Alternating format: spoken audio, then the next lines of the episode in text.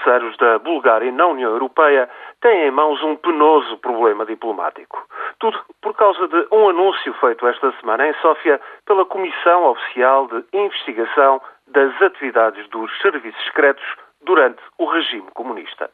Revelou a Comissão que quase metade dos mais de 400 diplomatas ao serviço do Ministério dos Negócios Estrangeiros desde a queda do regime comunista em 1989, tinham ficha como agentes e colaboradores dos serviços secretos. 45 diplomatas, colocados atualmente nas embaixadas búlgaras, foram agentes e colaboradores dos serviços secretos.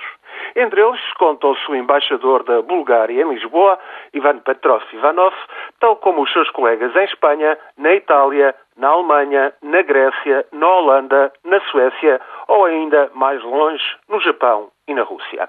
As revelações dos arquivos da Polícia Secreta, que só foram abertos há quatro anos, caíram mal, sobretudo entre os parceiros da União Europeia.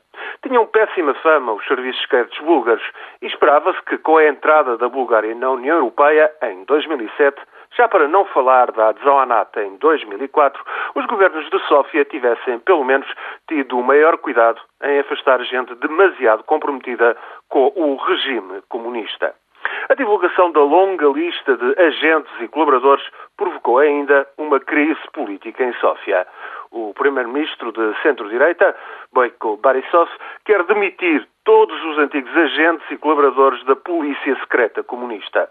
O presidente socialista, Georgi Provanov, admite analisar alguns destes casos, mas rejeita uma purga generalizada no serviço diplomático. A prazo, esta situação é insustentável para a diplomacia da Bulgária. Por enquanto, os antigos agentes e colaboradores dos serviços secretos búlgaros vão fazendo a sua vida por Lisboa, em Madrid, Roma ou Berlim.